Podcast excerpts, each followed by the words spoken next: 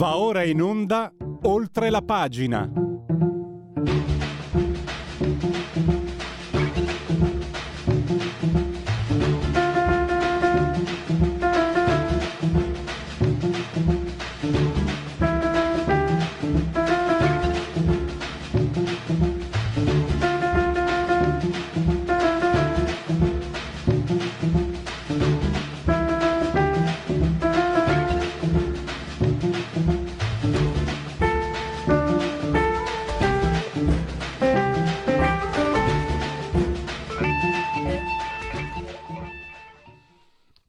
Oltre la pagina, Radio Libertà, eh, tra poco iniziamo in, immediatamente con il primo ospite, facciamo un resoconto, una panoramica sull'andamento del... Um, dopo, dopo, la legislatura più pazza del mondo abbiamo le, la campagna elettorale di conseguenza. Vi annuncio anche che dopo le 11 parleremo con il professor Stefano Zecchi che ha ripreso quanto dichiarato dal Santo Padre in udienza generale. Il Santo Padre ha raccomandato, eh, ma raccomandato non è il termine più corretto, comunque ha parlato della, della vecchiaia, dell'anzianità, sono una risorsa, dice, dice Francesco Bergoglio, Bergoglio, perché lui comunque è castigliano, anche se di origine italiana, e dice l'anziano è una promessa, ed è vero, l'anziano è una promessa che ci puoi arrivare anche tu. No? È una brutta malattia la vecchiaia, ma conviene arrivarvici e tanti altri significati. Tra l'altro io ho pensato stanotte, poi ne parlerò col professor Zecchi, e se invece di chiamarci vecchi, perché anch'io sono su quella strada, cominciassimo a chiamarci antichi, eh? il termine antico ha un significato eh, valoriale positivo, prezioso, quindi antico e non vecchio. E poi oltre, eh, scusate, eh, parola di scrittore con Mario Paternostro, eh, I delitti del bianco, indagine tra Genova, Genova e Courmayeur per il commissario Falso Pepe. È un crimine, pensate, viene ripreso anche un crimine del 1953. Io pensavo al caso Montesi, invece è il delitto d'entrave che avvenne più o meno nello stesso periodo e fece parlare molto. Pietro De Leo lo abbiamo in eh, collegamento, oggi lo potete leggere sia su, anche, anche oggi lo potete leggere sia su Libero che eh, sul Tempo. I centristi di destra si fondono e poi l'ipocrisia della sinistra. Pietro, benvenuto e grazie per essere qui con noi. Grazie, grazie, ben trovati, buongiorno a voi. Allora, ci sono molte cose, io partirei, partirei da questo... Mm, come, come chiamarlo, il veto, eh, è un avvelenare i pozzi quello di impedire che si cambino i regolamenti, no? una proposta di legge eh, per, perché il numero dei parlamentari ovviamente no? è quasi dimezzato e quindi di conseguenza la composizione dei gruppi eccetera eccetera. Il PD che fino a un minuto prima era d'accordo ha detto no non si fa e questo partiamo da qui perché sarà, sarà, pletorico, pleonastico, noioso anche ripeterlo, però pensa l'avessero fatto a, a ranghi invertiti. Avremmo visto le truppe eh, dei camerati di Giorgia Meloni ostacolano la democrazia, allarmi fascismo, allarmi razzismo, Salvini e Meloni sono contro le regole del gioco, demo- delle regole della vita democratica, allarmi, allarmi, allarmi, sono fascisti. E invece qua, se non sei tu, se non lo leggo su un tuo articolo, io sinceramente non l'ho trovato da nessun'altra, magari anche qualcun altro per carità, ma se non l'avessi trovato, se non, se non leggessi tutti i giorni Pietro De Leo, io questa cosa non l'avrei saputa. Ma Però. guarda, eh, in realtà hai, la, hai scattato la fotografia migliore perché ci sono due questioni. Una ovviamente è quella che sottolineavi tu, cioè a parti invertite avremmo avuto eh, i richiami al Presidente della Repubblica, i manifesti scritti, paginate intere su Repubblica, di costituzionalisti, eccetera. E invece fanno loro, va tutto bene. Eh, secondo, il secondo aspetto di questo è un aspetto molto pratico, perché cosa è successo? È successo che evidentemente per una ritrosia del PD, denunciata in particolare da Forza Italia e dal Movimento 5 Stelle che hanno fatto un po' esplodere il caso, non sono stati adeguati i regolamenti parlamentari della Camera al fatto che eh, nella prossima legislatura ci saranno meno deputati, perché si passerà, come è noto, da 630 a 400. Che cosa succede a livello pratico? succede che ancora non si sa quali saranno le norme, per esempio per la composizione dei gruppi. Eh, ci sono dei partiti eh, che eh, magari questo riguarda i partiti più piccoli che avranno dei risultati minori ma avranno comunque una rappresentanza, eh, bisognerà capire qual è il, il numero minimo di, parla- di deputati che ti consente di avere un gruppo e già quello non è secondario. Ma probabilmente la cosa più importante di tutto questo è che si inizierà con, una, ehm, con un mancato regolamento, un mancato criterio sulla formazione delle commissioni parlamentari.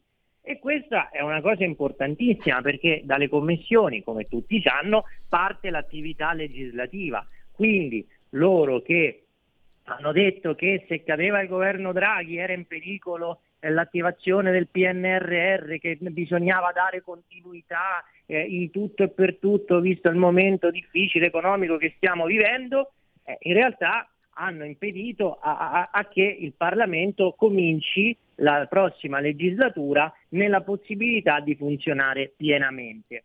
Ora non è che sia tutto eh, andato a monte, bisognerà farlo da subito, però è chiaro che si perderà del tempo che poteva essere eh, benissimo guadagnato queste settimane e la Camera, mentre al Senato i regolamenti sono stati cambiati, la Camera non potrà cominciare la sua attività eh, nel, nella possibilità piena di, di, di legiferare.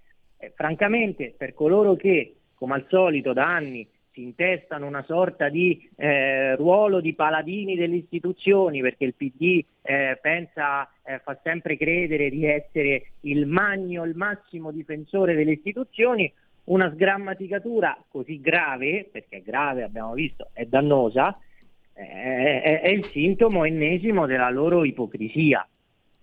Anche perché eh, il prossimo governo, che presumibilmente non sarà di centro-sinistra, avrà, certo. un, avrà un'urgenza eh, fammi usare un termine antiquo, eh, dannata, avrà una dannata urgenza e ci sono anche delle, diciamo, delle situazioni anche ordinarie, quotidiane che però possono creare problemi, per esempio leggevo, avevo letto la, la possibilità di chiedere il numero, il voto segreto, eccetera, eccetera, che deve essere anche, anch'essa eh, rivista, oltre alla cosa più importante che è quella dei gruppi e delle commissioni, come hai detto certo.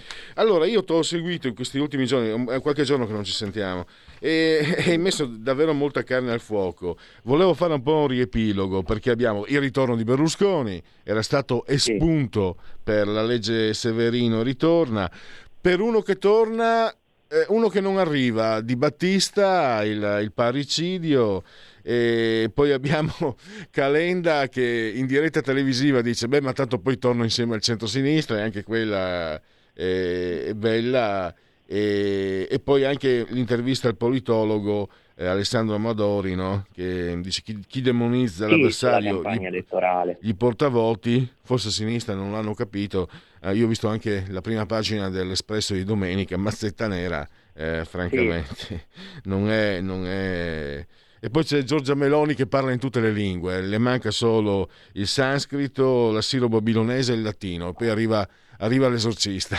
Sto scherzando, ah, volevo fare guarda, la battuta. Guarda, io partirei dal fatto, eh, da, da, quello che hai citato tu, cioè la, la, copertina dell'Espresso. Ora, io questa mattina leggevo su Repubblica un pezzo veramente curioso in cui si fa una sorta di congresso sulla fiamma che è presente nel simbolo di Fratelli d'Italia. Però a fare questo congresso sono tutti esponenti di sinistra che eh, intervistano su Repubblica e dicono no ma la deve togliere eccetera. Vabbè, a parte questo, questo è il segno di una cosa, cioè il giornalismo di sinistra che invece di avere un ruolo critico, di stimolo, eh, di, di, eh, insomma, di segnalazione delle urgenze alla propria parte politica che è completamente allo sbando, perché la sinistra in questo paese non esiste più, va ricostruita, è completamente terremotata. E una situazione del genere fa male alla democrazia, perché avere una parte così eh, balcanizzata fa male a tutti. Si mettono a dare lezioni al centrodestra, loro invece di, invece di comunque di, di avere un ruolo anche il ruolo che compete agli intellettuali, quello di essere da stimolo per la propria parte di riferimento, si mettono a fare, a pontificare, è, è, è diciamo una, una, radiografia di quello, di, di come si è ridotto il, il mondo culturale progressista. Insomma, si fanno sempre queste disamine sugli altri, la flat tax di Salvini, eh, i decreti Salvini, l'immigrazione, la Meloni, Berlusconi, quello che dice e quello che non dice, ma dall'altra parte hai completamente una sinistra che non ha ancora un programma elettorale. Cioè il centrodestra lo ha presentato, prima l'ho anticipato in, con delle, una sintesi, ieri è uscito il documento che abbiamo tutti, dal centro-sinistra ancora non sappiamo come, qualora un miracolo insomma, li facesse vincere come si vogliono acconciare per questo paese. Noi sappiamo, sappiamo solo una cosa, che vogliono mettere una tassa di successione per finanziare la dote ai diciottenni e che pare vogliano confermare il reddito di cittadinanza. Al di là di quello non sappiamo nulla. Insomma, dovrebbero anche loro fare un po' a livello intellettuali una, una fase di autocoscienza, perché francamente è, è uno spettacolo pietoso eh, continuano a dare gli allarmi sulle destre, oddio, spaccano tutto, distruggono tutto, ci fanno uscire dall'Europa, cosa che poi non è assolutamente vera, e tra loro non riescono neanche a sedersi a un tavolo. Ma, eh, mi ricollego? Sì, Pietro, prego, prego. ma mi domandavo, eh, che partito è eh, il PD? Non sto dicendo che gli altri sono meglio, però gli altri sono individuabili, dai. Tu, anche Forza Italia ha un po' lo sbando perché insomma, Berlusconi ehm, ha fatto venire meno un po' la sua partecipazione per tanti motivi, comunque sono partiti riconoscibili. Ma il PD che partito è? Io ti dico la mia papale papale per quello che vale. Allora, il PD ha un, ha un fuoriclasse vero e Bonaccini lo, stanno facendo, hanno fatto di tutto per metterlo, poi magari puoi essere assolutamente non d'accordo con me, ma se io guardo con occhi asciutti e laici, dico quello è un fuoriclasse, lo faccio giocare, in, lo faccio giocare davanti eh, come punta, come regista.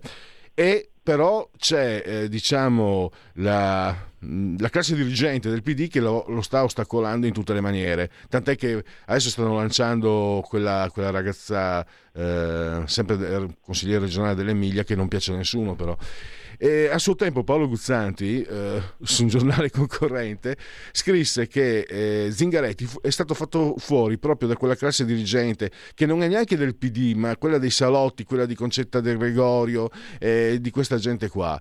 E, e ieri mi sembra che la fotografia più impietosa sia stata data da da, da, Renzi, che, che ha, da, Renzi, che, ha, una linguaccia che ha una linguaccia terrificante che a un incontro pubblico ha detto se se Letta fosse segretario della Nato, i russi a tempo sei mesi occuperebbero anche il Portogallo.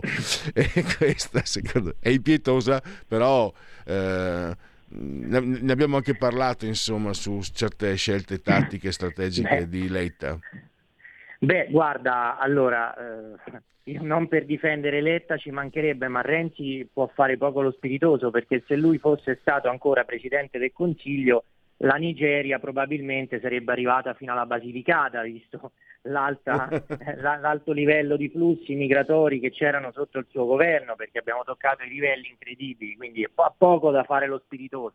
Detto questo, hai ragione su Bonaccini, perché comunque è, è, un, è, un, è una carta competitiva che non giocano mai, ma secondo me la giocheranno a breve perché visto il disastro delle alleanze, Letta non avrà vita lunga come segretario politico, come segretario del PD, anche perché poi se si verificherà quello che è stato preventivato dall'Istituto Cattaneo, per il centro-sinistra sarà un disastro nei collegi uninominali.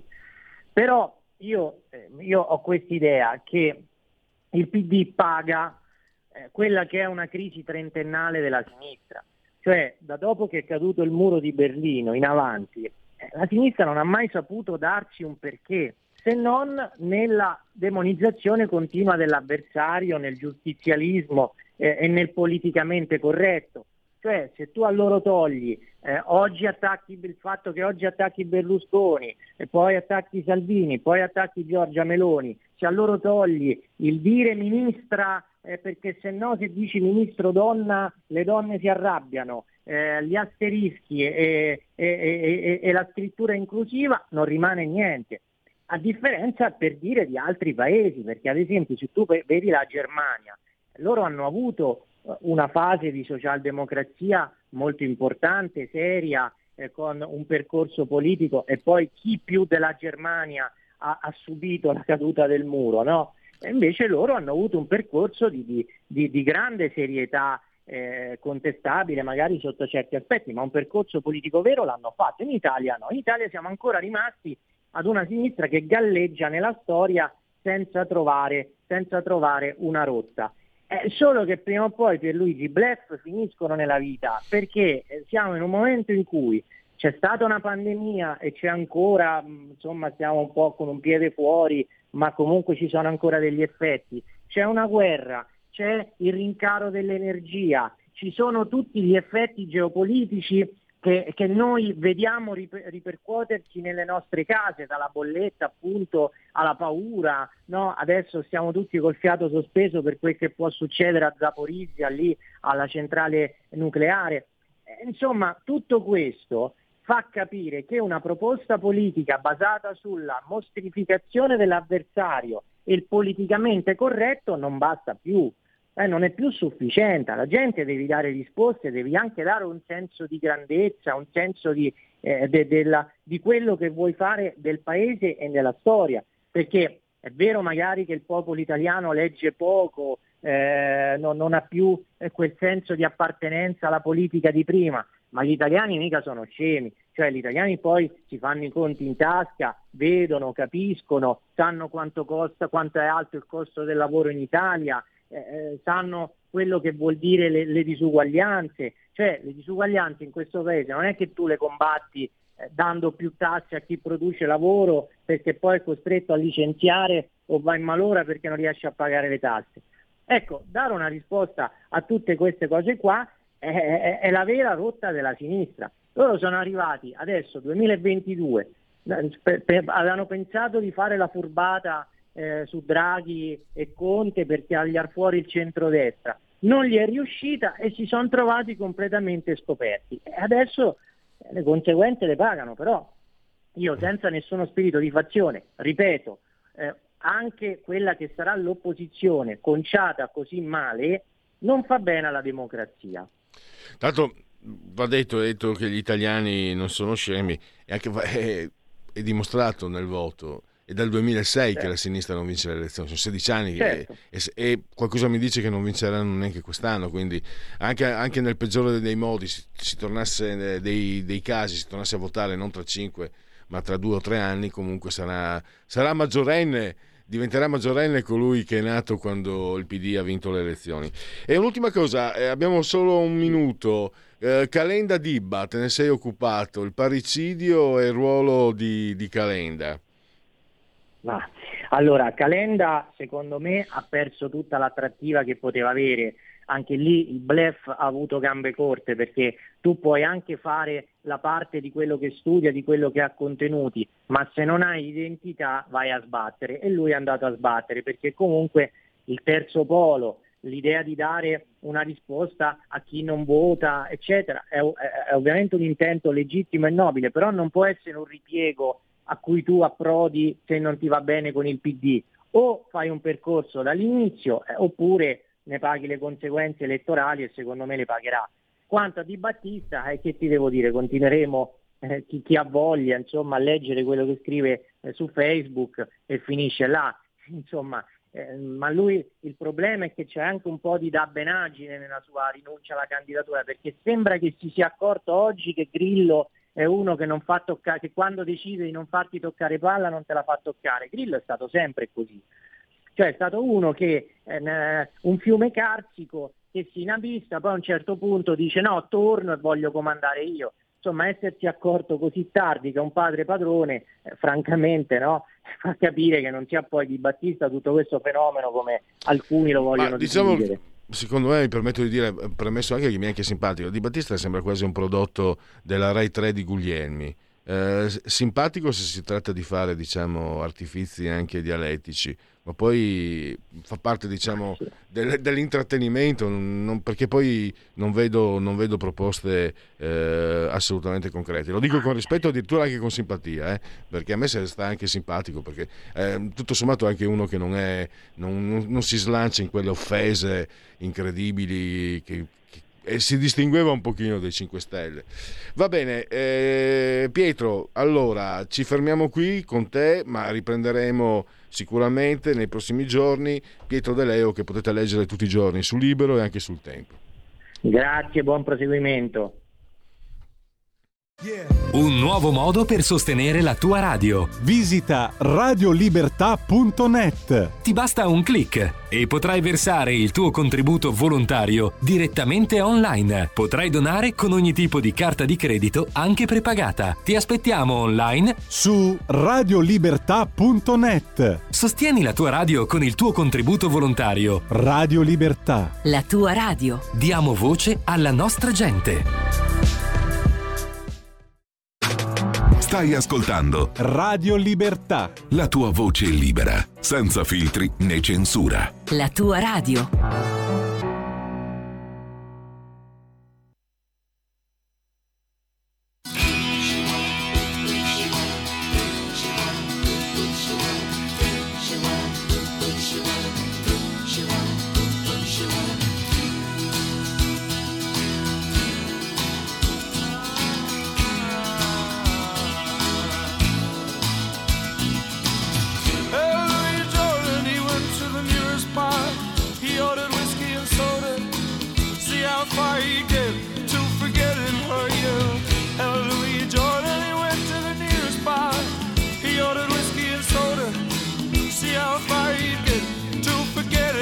yeah. Woo.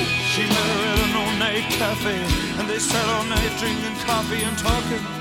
Yeah, they found that they had lied in common, yeah. And later on, they went back to his place, and they sat till dawn laughing, laughing, talking. Yeah, they found they had in common. He was young, he had a young spirit. They could have kissed all night, and he knew that he loved her. Yeah, he was a young. kissed all night, and I knew that he loved her. yeah, yeah. But now you find Hallelujah Jordan in some unknown late bar, trying to trying to tell strange folks his secrets and his problems, yeah. You find Hallelujah Jordan in a late bar in the ghetto, wine stains on his belly. Oh, he'll tell you how she was led by a smart young man. He drove a fast car.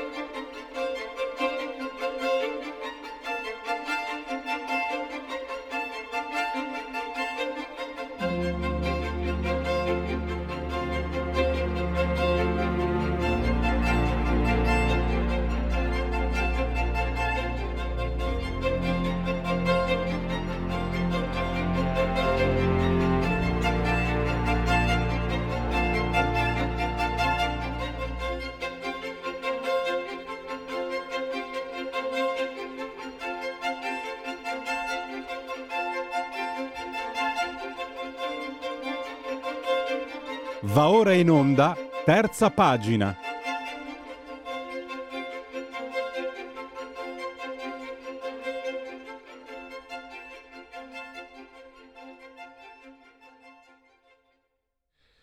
Allora, parliamo, parliamo, terza pagina, parliamo di terza età. Eh, lo facciamo eh, riprendendo quanto do, detto dal Santo Padre in udienza, nell'ultima udienza generale che è stato commentato ieri dal professor Stefano Zecchi sulle pagine del giornale. Professor Zecchi in linea, lo saluto e lo ringrazio. Grazie, buongiorno.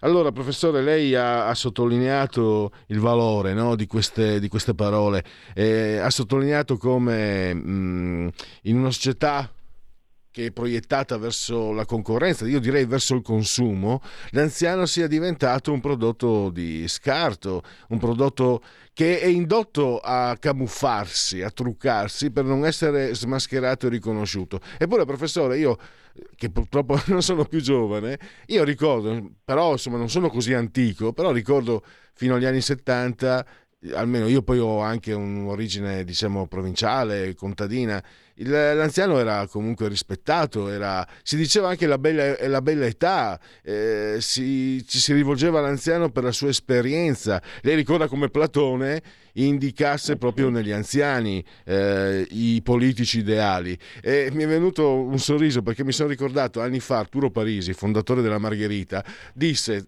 tra il serio e il faceto. Dovete dare a noi incarichi di governo, noi anziani, diceva, perché noi anziani abbiamo già pagato il mutuo, abbiamo sistemato i figli, abbiamo la pensione, quindi noi non abbiamo nulla da, da, da rubare o comunque da perdere o di cui preoccuparci.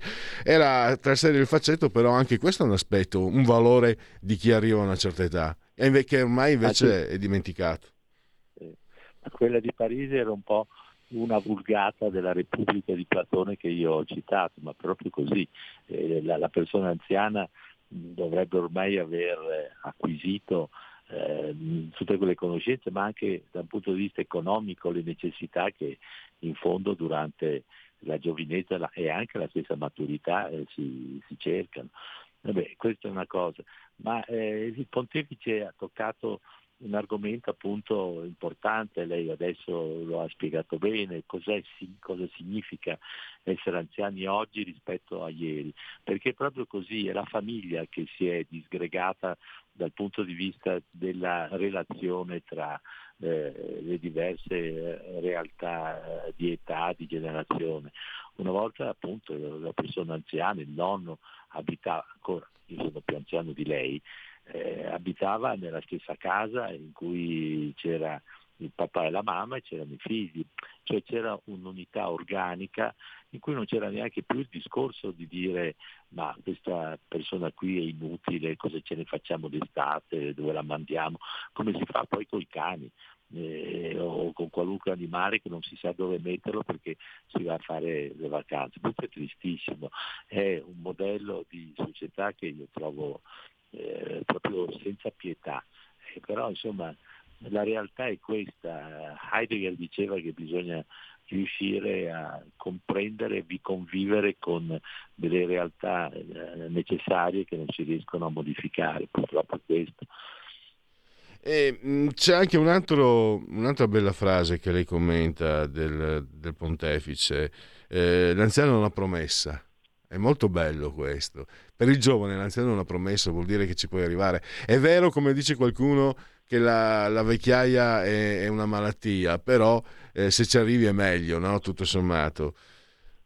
Sì, il problema è come arrivarci, eh, perché un altro aspetto, lasciamo perdere naturalmente la malattia, che questa è sempre una forma di inibizione per, per tutti, a maggior ragione per gli anziani.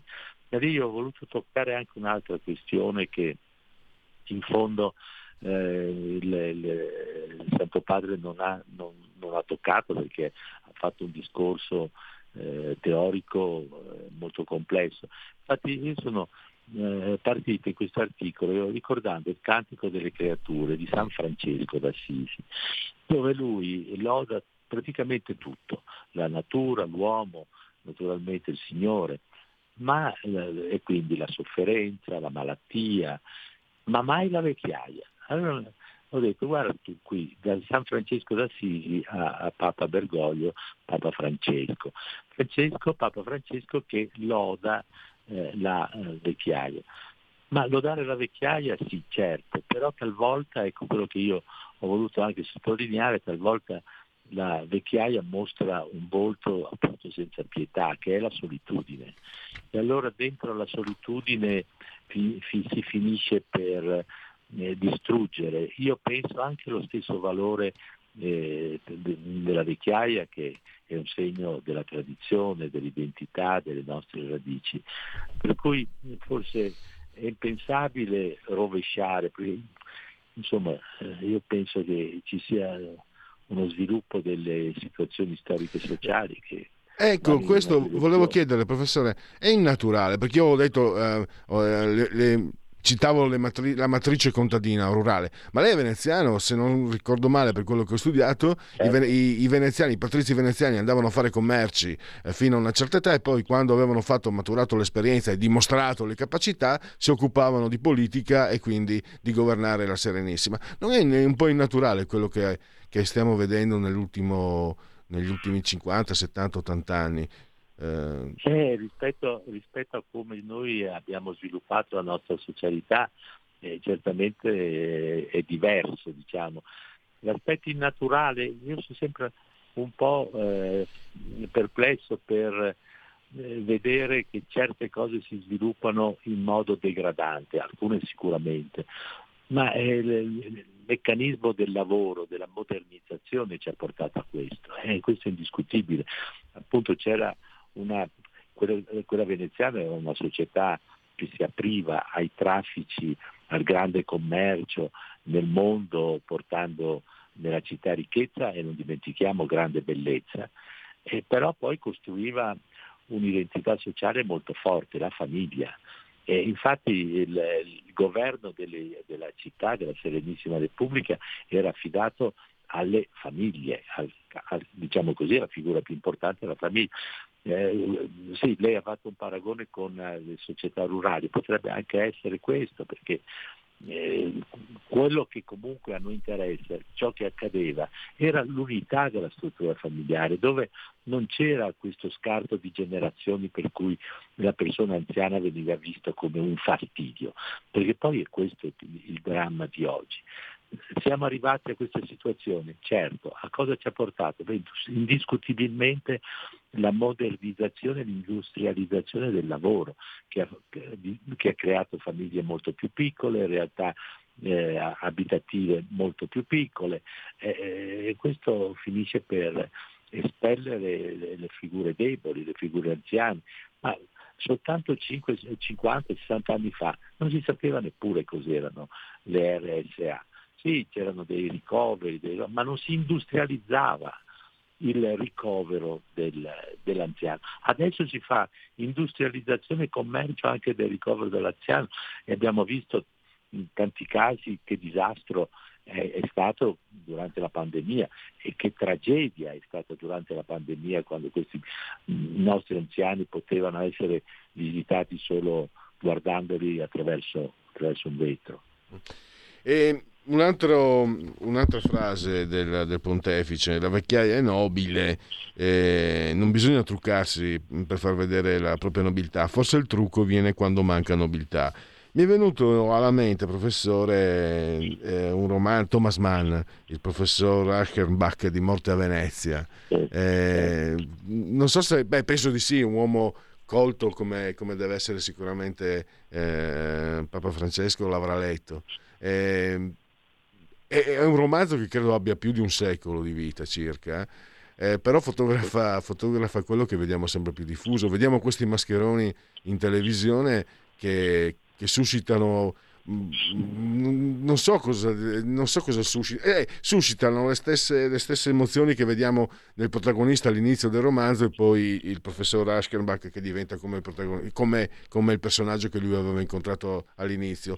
Eh, provocano non solo ripulsa ma anche eh, dolore, tristezza, malinconia, eh, dispiacere per vedere una persona che si, che si smarrisce in quella maniera e, e, la consapevolezza che potrebbe succedere anche a noi in qualsiasi momento. È quello che vediamo, mi sembra, no? tanto diffuso. Sì.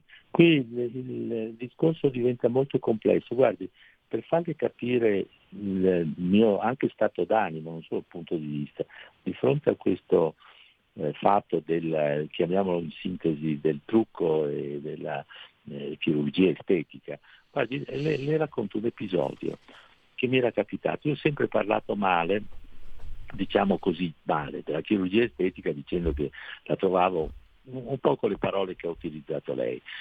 Un giorno nel mio studio all'università viene una ragazza che, che evidentemente mi aveva seguito su questi discorsi sul giornale, sulla televisione, e mi dice, vede professore, io capisco lei quello che mi sta dicendo, ma io avevo un bruttissimo naso e questo mi creava delle difficoltà di relazione con i miei amici. Guardi, mi dice la, questa ragazza, eh, veramente forti, veramente forti. non riuscivo a superarle. Ho fatto questa operazione, avevo un bel nasino, e mi è, eh, mi è arrivata, diciamo così, una felicità eh, che non avrei mai previsto. Ecco, secondo me ci deve essere, come dire, un, un modus in rebus, qualche, eh, ci, ci, deve essere una situazione di comprensione un po' più generale del, del problema e non fare di un erbo un fascio. Ci sono delle figure, soprattutto quelle che lavorano nel mondo dello spettacolo, maschi e femmine, che si deformano anche per colpa, diciamo, pure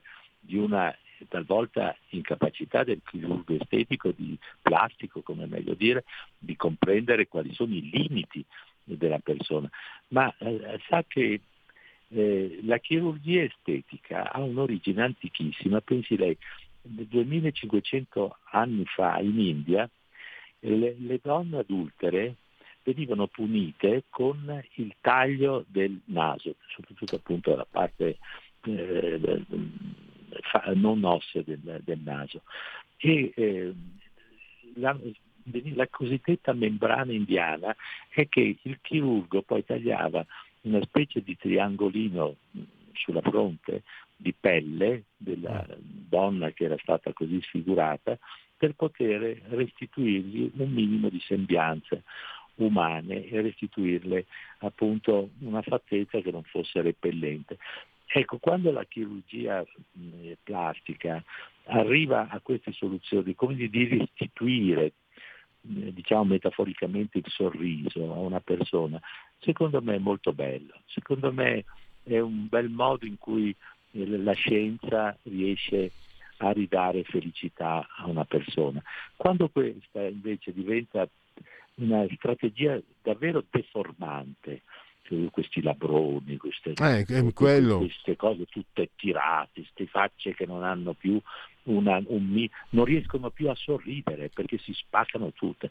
Beh, questo è il disastro in cui però anche i chirurghi estetici sono dei grandi responsabili perché non guardi a me tante volte mi chiamano mi chiamano perché vogliono i chirurghi nei, nei, nei congressi perché mi chiedono di parlare di quello che io ho studiato per eh, una vita, cioè il significato della bellezza. Eh, perché c'è questa incapacità di sicurezza di fronte alla propria bellezza. E una cosa che dico sempre è guardarsi nei propri limiti. Quando uno capisce i propri limiti sa che può portare un po' più avanti, un po' più in alto l'asticella della sua qualità senza deformare la sua realtà naturale. Eh beh, mm, senz'altro, no, questo ci arrivavo anch'io perché per esempio quando vedo personaggi molto forti, io amo lo sport, no? Jürgen Klopp, sì. Nadal, Antonio Conte, si sono fatti il trapianto di capelli, mi sembra siano più naturali così che senza, che, che, che non, se non li avessero, quindi eh, è chiaro, no no, ho capito quello che vuol dire, no, io parlo, alludevo chiaramente a chi, a chi diventa... Mh, mm, eh, si abbruttisce in questo, in questo, combattimento contro il tempo. Claudia Cardinale sì. è, piena di, è, piena di, rughe e non, e non se ne vergogna ed è, be- ed è, bellissima. Quindi, bello, sì. e... parte, parte, anche da una situazione molto alta, eh, era molto bella, diciamoci la verità. Eh, io, però, appunto, io, direi altissima, volevo... altissima secondo me. Eh, sì, sì, veramente. E, e, no, ma io non volevo eh, diciamo così, deformare il pensiero molto bello del, del pontefice, di restituire dignità all'anziano, perché quando lui parla eh, del, del, trucco del, dell'anziano e che non dovrebbe cedere a questa tentazione. In fondo cosa dice? Dice guardate che anche la vecchiaia ha una sua grande dignità e io questo lo trovo bellissimo, ha una sua grande dignità e bisogna essere consapevoli noi stessi anziani, io mi ci metto per primo, di questa dignità che se gli altri non me la riconoscono non è colpa mia, non è colpa dell'anziano, è colpa di una visione del mondo, appunto come siete all'inizio, molto competitiva, legata al successo, alla prestazione, eccetera, eccetera. Quindi questo è un bellissimo richiamo. Poi dopo io ci ho messo, sì, attenzione che nella vita reale la vecchiaia molto spesso è solitudine e tante volte la persona anziana, una nonna, anche un nonno, quando viene visitato dai suoi, che magari è in un RSA, magari è sola con una badante, viene visitata dai propri eh, figli e cerca di mettersi nel modo più bello, cioè magari un po' di trucco per farsi vedere ancora in fondo una persona accettabile anche dal punto di vista estetico. Ovviamente è chiaro che io voglio parlare, sto parlando di una situazione eh, positiva di, di, di, piena salute, di autonomia, poi invece si sa che l'età, addirittura eh, mm, io stavo eh, parlando nei, nei migliori dei modi possibili, comunque eh, non voglio santificare perché professore, eh, non so se a Venezia, ma dalle mie parti c'è misto, c'è tra Veneto e Friulano, c'è anche la figura del vecchio insiminio o del vecchio insiminit. Certo gli stivetti femminili li vediamo spesso eh, dappertutto, quindi Professore, possono truccarsi per... finché vogliono, ma i femminili che diciamo a chi ci ascolta cosa vuol dire sono ripartiti. No, è, no, è intraducibile, professore, no. Lei, lei parla, spero, che, spero mi permette di dire che parli. Cioè, secondo me l'espressione invece in semenio eh, fa della lingua veneta una lingua, un'arma potentissima, perché in italiano, io un pochino l'ho studiato l'italiano, non ci sono frasi, non dà la stessa stessa estensione. Vece, te sono un vecchio inseminio, non ha, non si, vecchio rimbambito, perché vecchio rimbambito è anche offensivo, è, è, sì. è unico. Sì. E, sì. Ecco, un'ultima... Ha perfettamente ragione, ha perfettamente ragione. Ha una potenza comunicativa l'inseminio che è fortissimo, è vero. Ma com- come, come per fortuna, cioè, tu, tutti gli idiomi, ma quello veneziano, un veneto, che poi anche lì il Veneto si, si, semplifica molto, invece c'è il Veneto regionale e poi c'è il Veneto. Addirittura so che già a Venezia quelli della Giudecca hanno già una parlata un po' diversa. Un'ultima cosa, ah, eh, ri- volevo riprendere eh, no, la bellezza. Ecco, e, e chiudere, abbiamo, l'abbiamo già toccato questo argomento, la bellezza perché c'è un proverbio, se non sbaglio, Masai, che dice i giovani vanno veloce, ma i vecchi conoscono la strada. Questo io che comincio ad avere un'età comincio insomma importante. Mi accorgo eh, che sono di mio molto, eh, molto eh, diciamo diretto verso la, la, depressione, il malcontento, il pessimismo, questa è la mia natura. Però mi accorgo che in realtà la sto prendendo meno peggio. Io sono andato in crisi quando ho fatto 50 anni. Invece adesso mi accorgo che questa età ti permette di cominciare ad avere il distacco, la capacità e poi soprattutto mi scusi se, se, porto il mio portato personale, non, non, viene, anzi non solo non viene meno la curiosità che ho sempre avuto, ma aumenta ancora di più. O, o, non ho più tanto tempo, devo imparare il più possibile perché mi piace. Anche questo secondo me è un aspetto del, della terza età. Che, e poi invece, se invece di chiamarci vecchi ci chiamassimo antichi, professore, avrebbe un sonno più, più bello. Ma forse sì, comunque è un bel esempio che lei sta dando in questo momento a tutte le persone che magari hanno delle difficoltà di vivere il proprio tempo. E quello che lei ha detto, avere curiosità, avere la possibilità di sperimentare anche delle cose che sono alla portata, questo è davvero un segno di, eh, di vitalità. Questo però anche perché tutto è bello nell'edulcorare le situazioni, questo quando può accadere? Secondo me quando non si è soli o si è in grado di vivere la solitudine con un'autonomia fisica molto buona.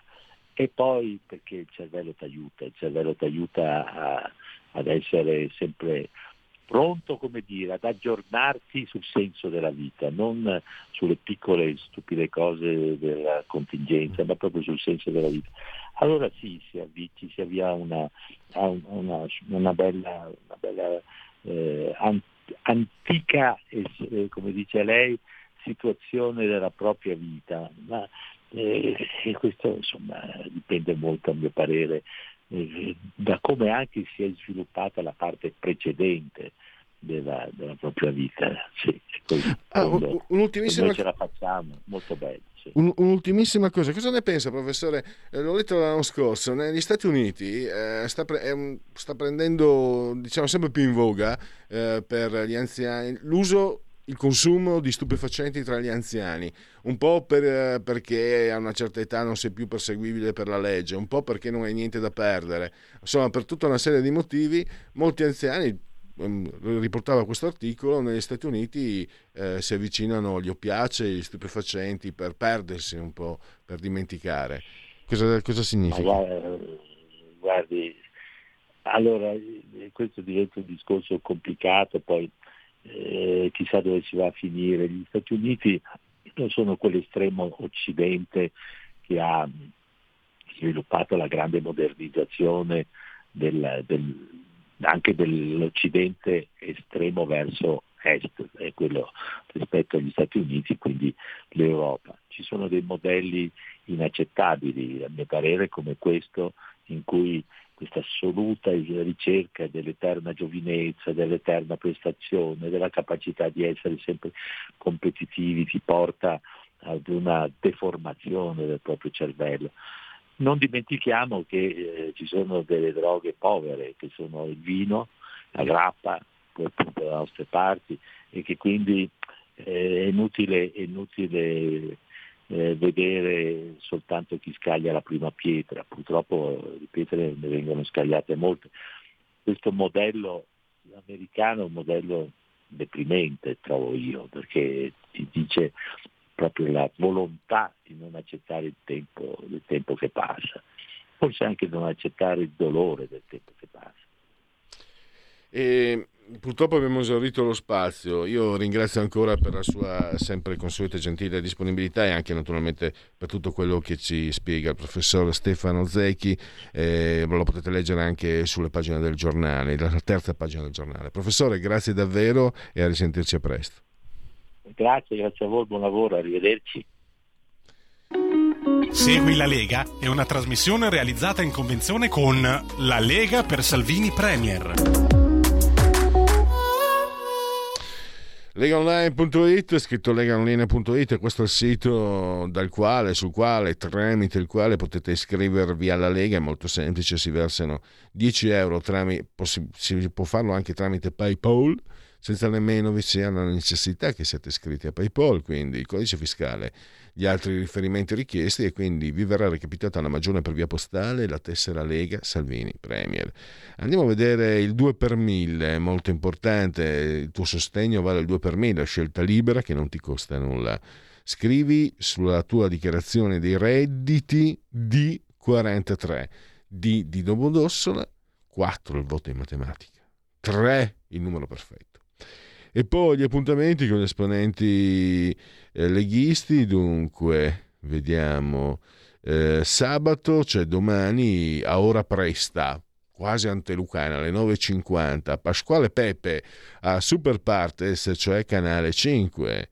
Poi il giorno di Ferragosto trascorretelo il pomeriggio l'Anguria e poi accendete su eh, TG4, Rete 4 appunto, e troverete la sottosegretaria per la cultura, la senatrice Lucia Borgonzoni, Pasquale Pepe invece è senatore. E poi eh, basta, direi che per eh, Segui la Lega sa Sufi. Eh, togliamo la, la, condivisione, Federico, forse riesco velocemente, a, perché avevo... Scusatemi, ci sono anche... Niente, perfetto possiamo andare all'intervallo. Segui la Lega è una trasmissione realizzata in convenzione con La Lega per Salvini Premier.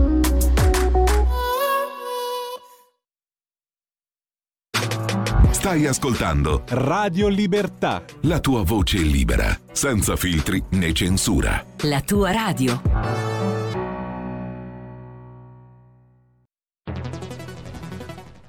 La radio è sempre di più ovunque. Io la radio la ascolto in auto con tutti i nuovi programmi, perché ho la radio DAB. E tu? Io al lavoro ascolto la radio dal mio computer. E tu? Io a casa l'ascolto dalla mia TV. E tu? Io l'ascolto dal mio telefonino, con Radio Player, l'app delle radio italiane. E tu? Io la radio l'ascolto con lo smart speaker. Oggi 35 milioni di italiani ascoltano la radio così. E tu? La radio, ovunque, sempre di più. Anche Radio Libertà è su Radio Player Italia.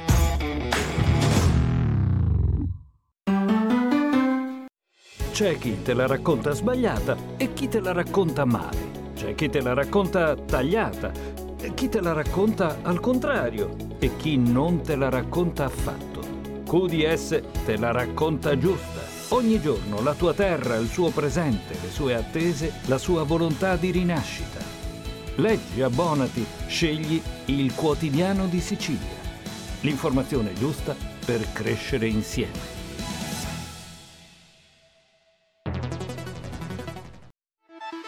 Stai ascoltando Radio Libertà, la tua voce libera, senza filtri né censure, la tua radio.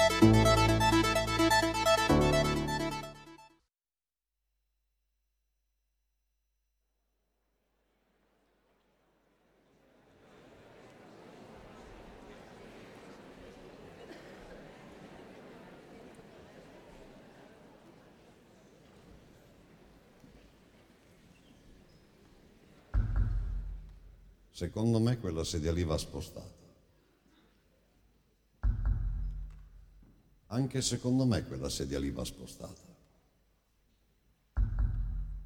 Facile dirlo quando l'hanno detto gli altri. Se è per questo sono anni che lo dico e nessuno mi ascolta. Da un'approfondita analisi storica e sociologica viene fuori che quella sedia pesa dai 9 ai 10 kg. Non sono d'accordo.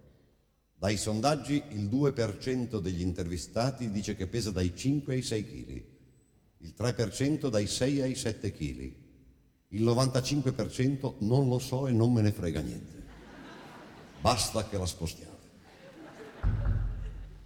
Secondo me per spostarla bisognerebbe prenderla con cautela per la spalliera e metterla da un'altra parte. Eccesso di garantismo. Al punto in cui siamo non resta che affidarsi a una figura autorevole e competente, forse un tecnico, magari di destra appoggiato dalle sinistre.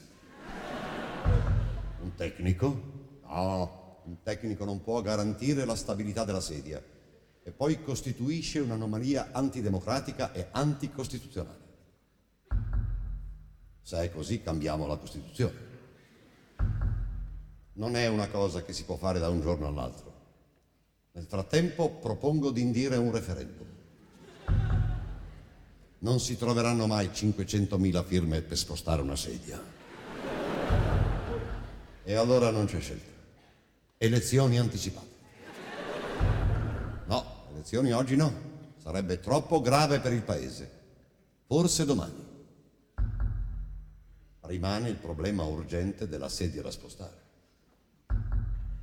Su questo sono d'accordo. Può essere un punto d'incontro. Parliamo. Parliamo. Parliamo. Parliamo. La tua radio è ascoltabile anche con la televisione in digitale. Sul telecomando della televisione digitale o del tuo ricevitore digitale puoi scegliere se vedere la TV o ascoltare la radio risintonizza i canali radio e troverai anche Radio Libertà, canale 252.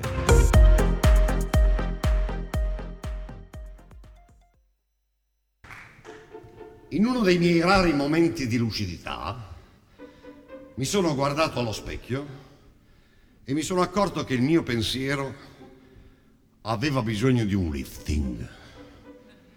Al momento ho attribuito questa mia defiance a un mio precoce rincretinimento senile. Poi mi sono guardato intorno e no, non è che mi sia sentito intelligente, però mi sono consolato.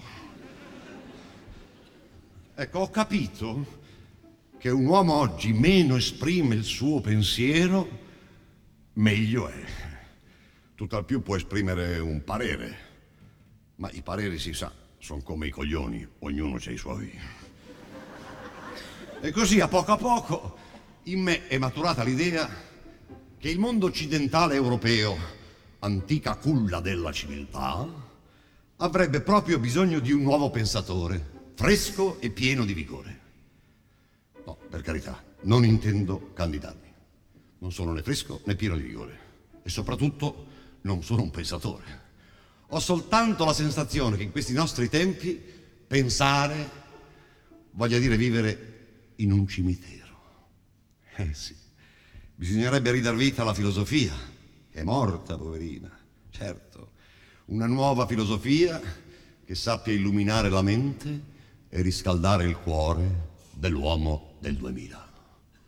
Solo che filosofare oggi, così ridotti come siamo, è come in una gelida giornata d'inverno farsi addosso una pisciatina per sentire un po' di teporino.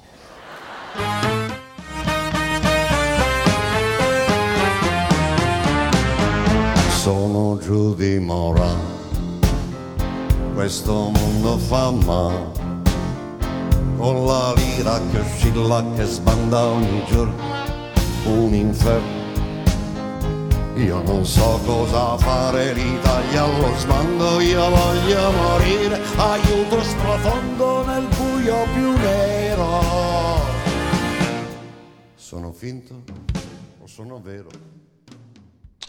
Allora, lasciamo, lasciamo il grande Giorgio Gaber.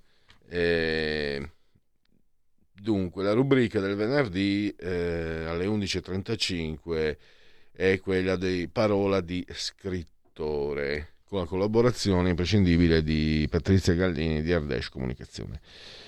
In questo momento abbiamo dei problemi nel, ehm, nel collegarci con l'ospite, che dovrebbe essere Mario Paternostro, autore del romanzo giallo I delitti del bianco, indagine tra Genova e Courmayeur per il commissario Falso Pepe Fratelli Frigli Editori, collana Super Noir, brossura 15 euro e spiccioli il prezzo, 280 le pagine. E, è, una, è un romanzo che incuriosisce perché si svolge un po' diciamo su due, su due piani eh, temporali, quello contemporaneo e quello del 53, eh, quando nella zona tra Comblayer e Monte Bianco appunto eh, accadde il delitto d'Antreve e anche in quel periodo qui Paternostro ha, veramente anticipato perché ovviamente il romanzo non l'ha scritto in questi giorni, la crisi di governo.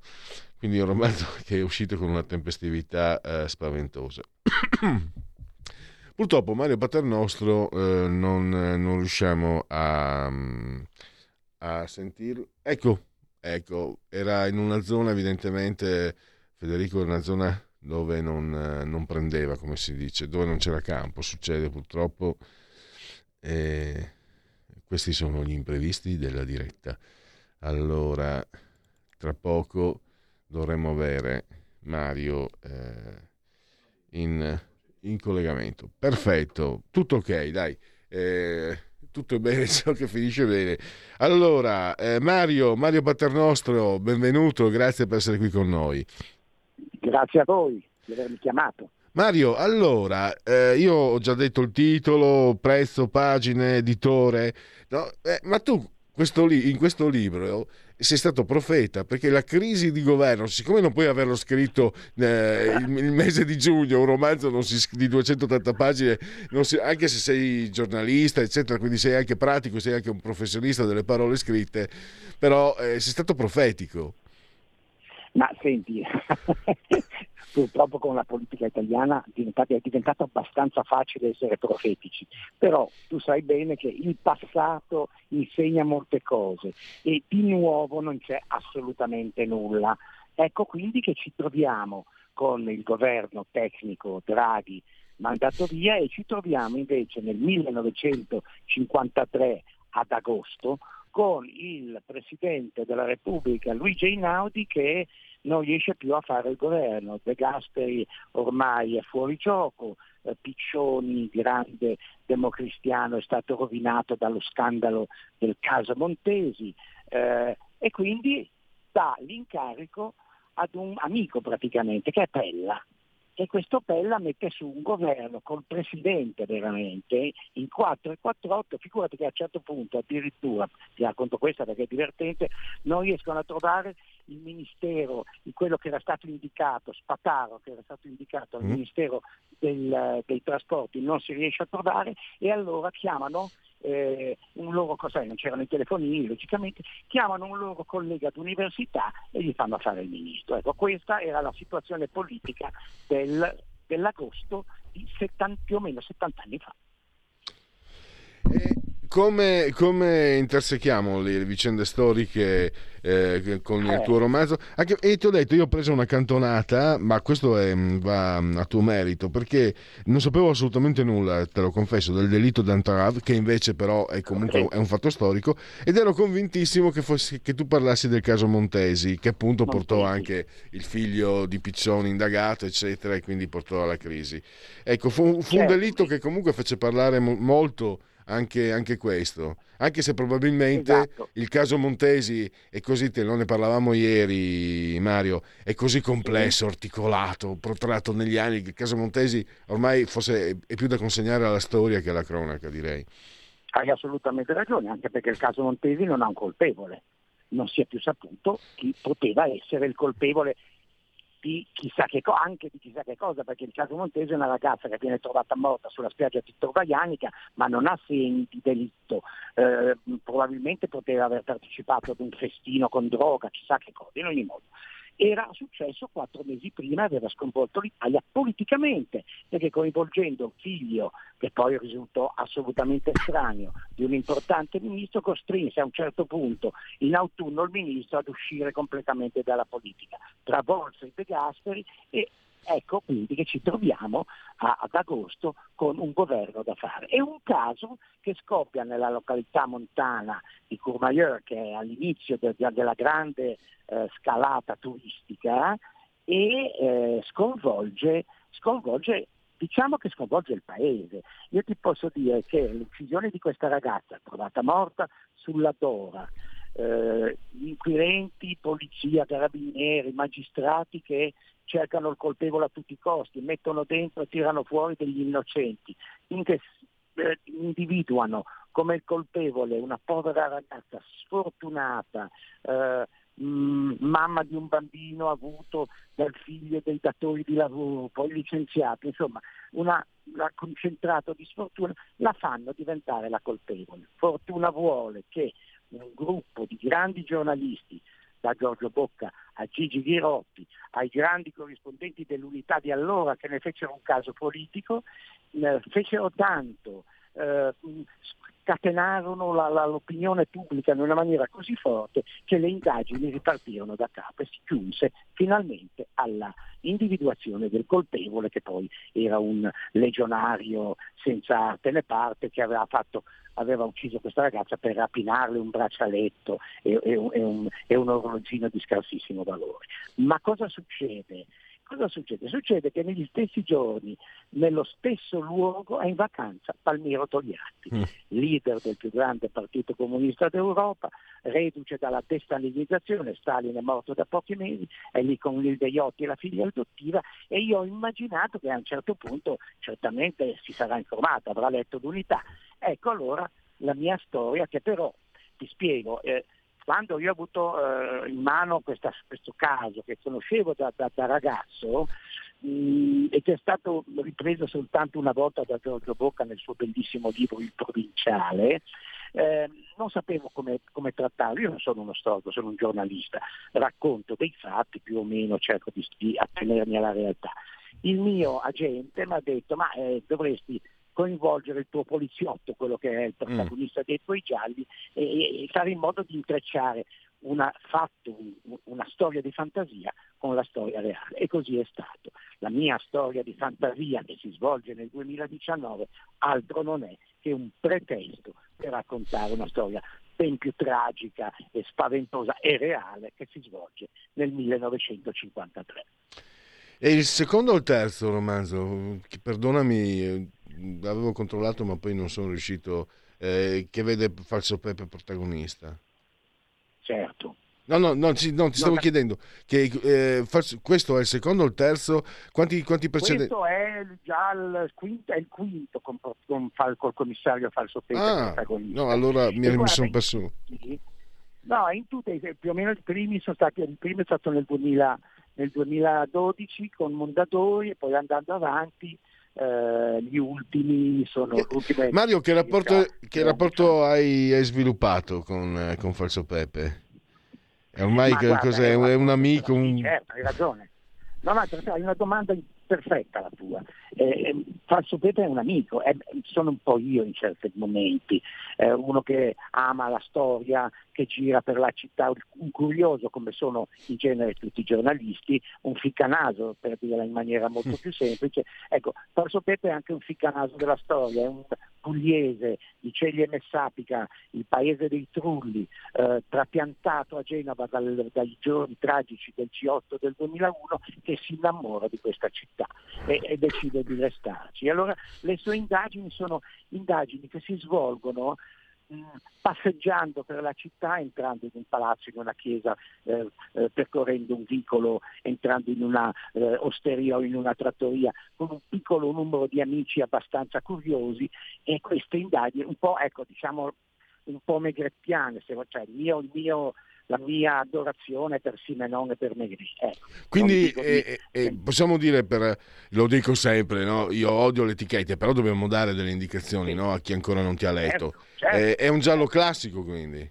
tradizionale. Classico, assolutamente, assolutamente un giallo classico dove non ci sono cuochi cinesi, assassini, dove soprattutto non ci sono serial killer, assolutamente, che è il sistema più comodo per scrivere un giallo. È un giallo dove il lettore, per esempio questo ultimo, eh, il lettore a un certo punto ha tutte le eh, dire, materiali per poter individuare il colpevole.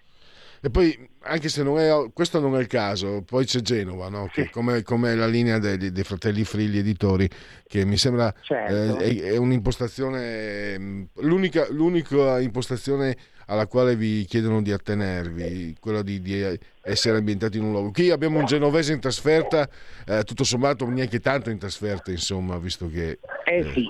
il, il, il, il, Limonte, il Limonte mi ricordo.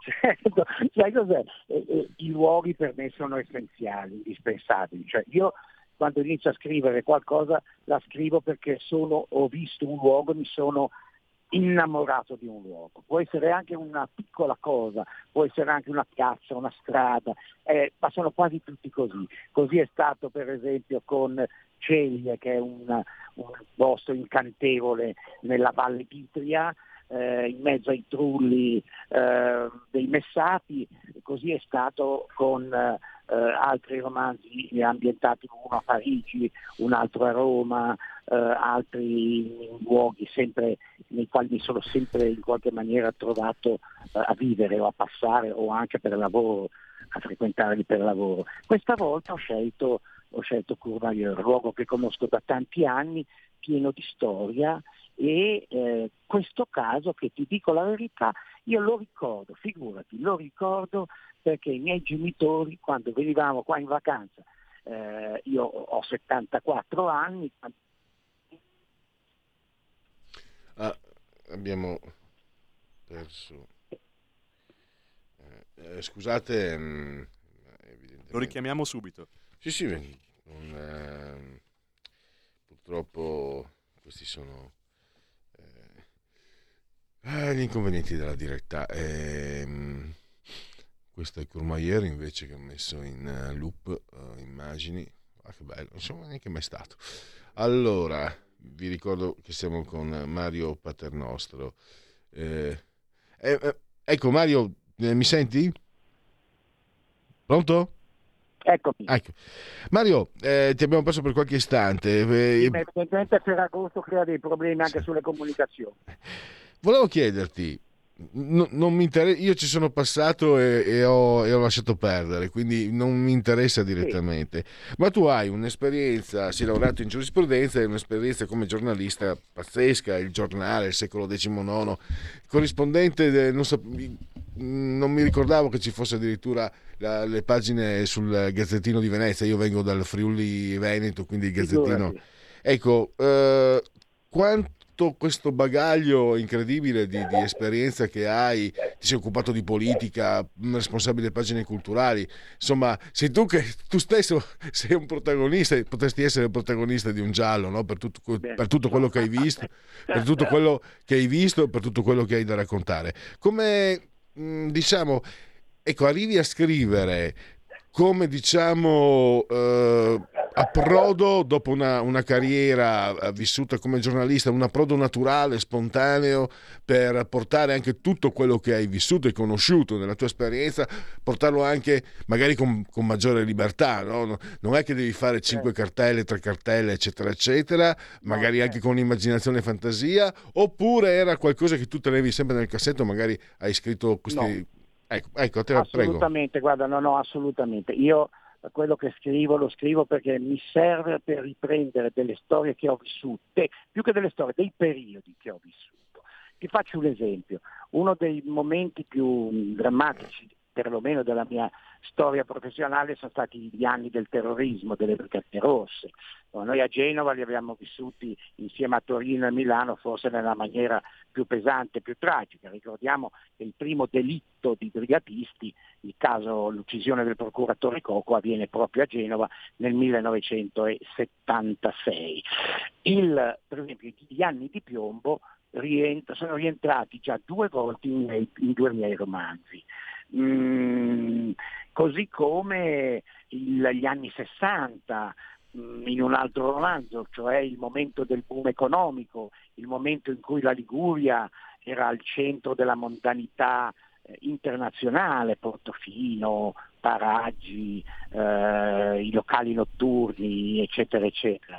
Così come negli ultimi tempi eh, certi mh, mm, episodi legati al traffico di stupefacenti e alla scelta dei luoghi dove, dove eh, avviare questi commerci. Ecco, c'è sempre una, una, una storia mia personale, ecco, sempre, assolutamente.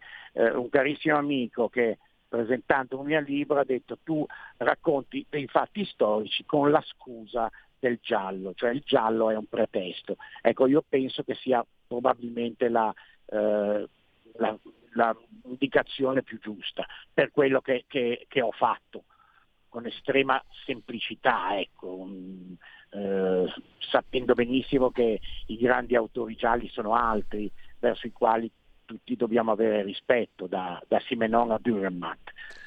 Eh, siamo arrivati alla conclusione. Io intanto dico che se, se sei arrivato al quinto e quindi sicuramente già in cantiere il sesto, comunque eh, vuol dire che il tuo successo l'hai tenuto e come.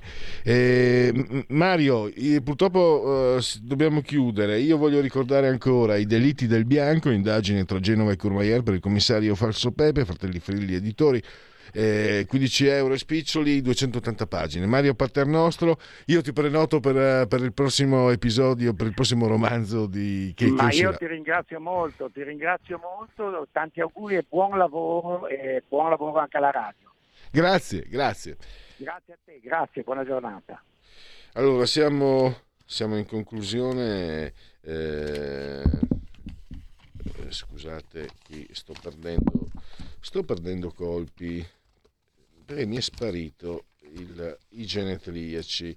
Allora, intanto facciamo i convenevoli eh, formulaici. Intanto, eh, questa è Radio Libertà, siamo, siamo alla, agli, alla fine, al termine di oltre la pagina. Saluto e ringrazio. Eccolo qua, l'ho trovato. Dunque, Vecchio Insiminio tienilo presente Pellegrini, invece insieme Allora, ringrazio eh, Federico, dottor Borsari, saldamente sul trono di comando in regia tecnica. Entrambi siamo sospesi a 132 metri sopra il livello del mare, con temperature che eh, dicono 23, 23 eh, gradi, alza che dopo ti viene mal di testa, perché qui lo sapete, eh, ovviamente è un inconveniente che spesso hanno, cioè, sapete che i condizionatori puntano comunque le loro emissioni eh, raffreddanti. E, e, qui per come è sistemato praticamente io sto bene ma chi sta in regia magari eh, ecco non è in condivisione ma c'è l'immagine del Monte Bianco si sentirà.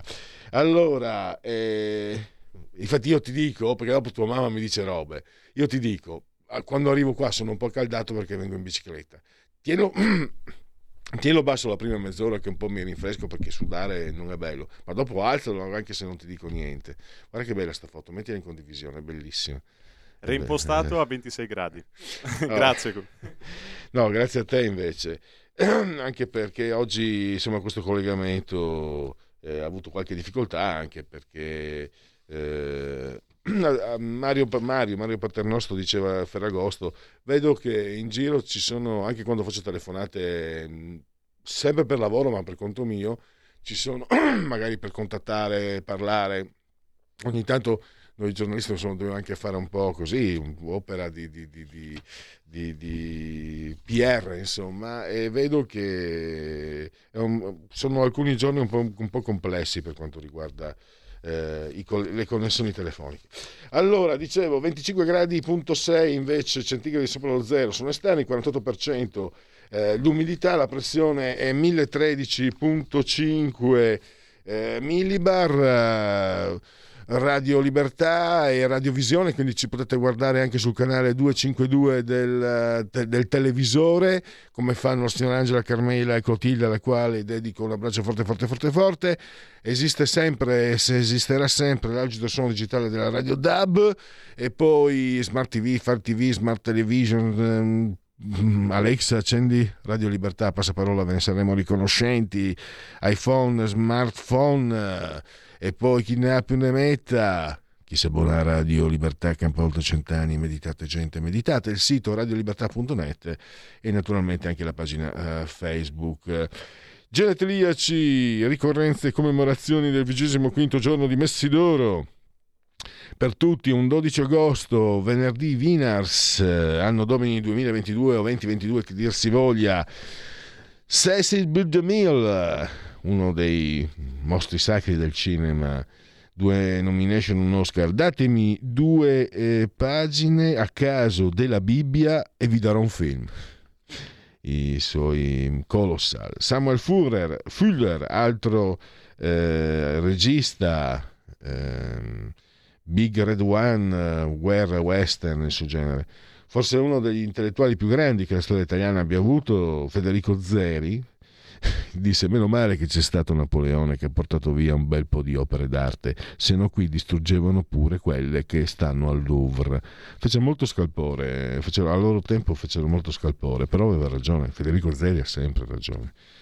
Anche, anche se materialmente non è più tra noi, Federico Zeri ha sempre ragione. George Soros, faccio grande affidamento sull'istinto animale.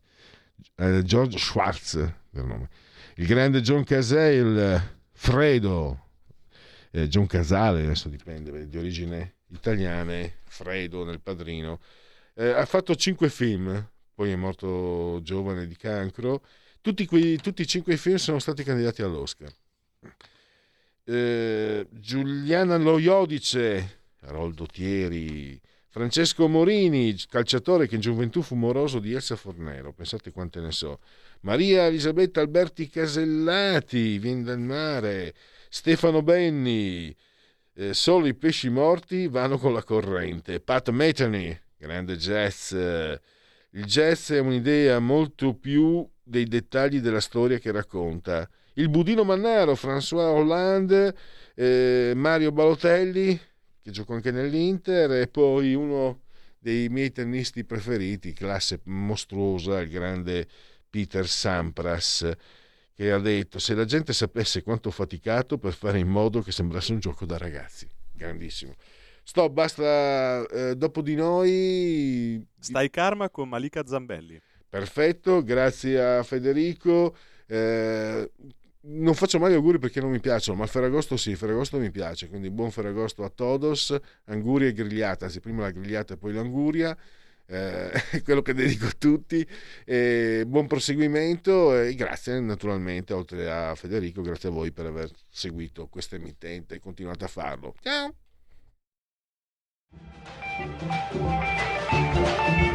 Avete ascoltato oltre la pagina.